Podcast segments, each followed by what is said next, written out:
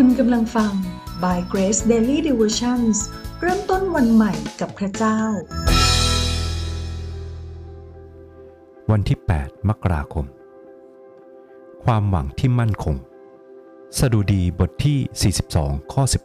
11 จิตวิญญาณของข้าพเจ้าเอ๋ยฉะไหนเจ้าจึงฝ่ออยู่ฉะไหนเจ้าจึงกระสับกระส่ายภายในข้าพเจ้า จงหวังใจในพระเจ้า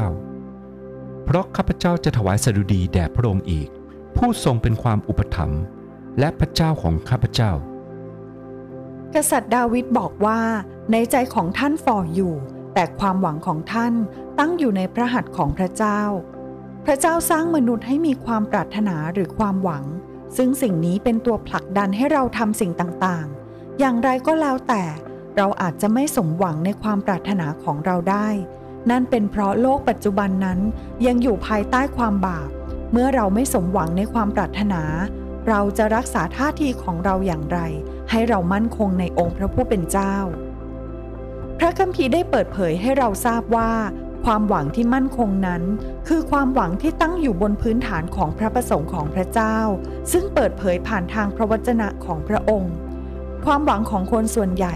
มักจะเป็นความหวังที่ตั้งอยู่บนพื้นฐานที่ตอบสนองความรู้สึกของตัวเรา เราปรารถนาที่อยากได้อยากมีอยากเป็น หรืออยากแก้ไขอะไรอะไรที่มันง่าย ๆ ที่ไม่ต้องลงแรงลงทุน นั่นคือสิ่งที่ทำให้เราอาจจะเผชิญกับความผิดหวังได้ บางครั้งเราคาดหวังผ่านพระสัญญาของพระเจ้าแล้ว แต่พอเราดำเนินชีวิตไปสักพักหนึ่ง พระเจ้าไม่ตอบในเวลาของเรา เมื่อพระเจ้าไม่ตอบเราในวิธีที่เราขอต่อพระองค์ เราจึงผิดหวัง แต่ถ้าเราระลึกเสมอว่า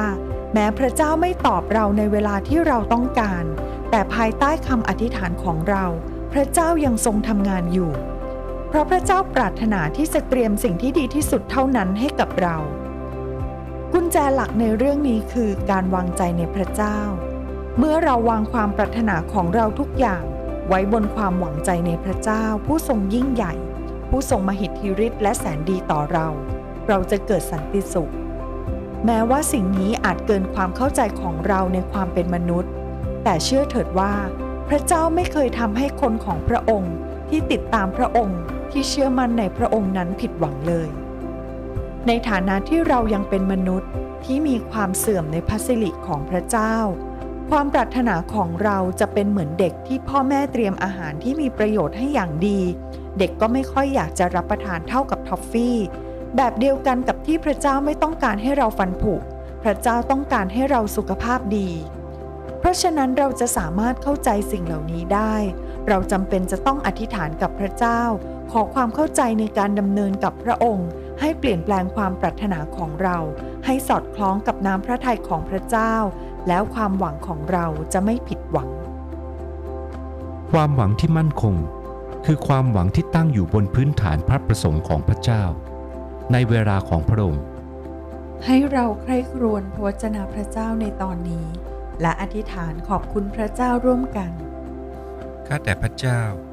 ลูกขอพระคุณพระองค์ที่ทรงเป็นความหวังใจในชีวิตของลูก ขอให้ลูกยืนหยัดในความเชื่อ เมื่อคำอธิษฐานไม่เป็นดังใจของลูก เพราะลูกเชื่อว่าชีวิตของลูก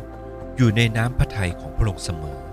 นั่นคือสิ่งที่ดีที่สุดที่ลูกจะได้รับจากพระองค์ในพระนามพระเยซูคริสต์เจ้า อาเมน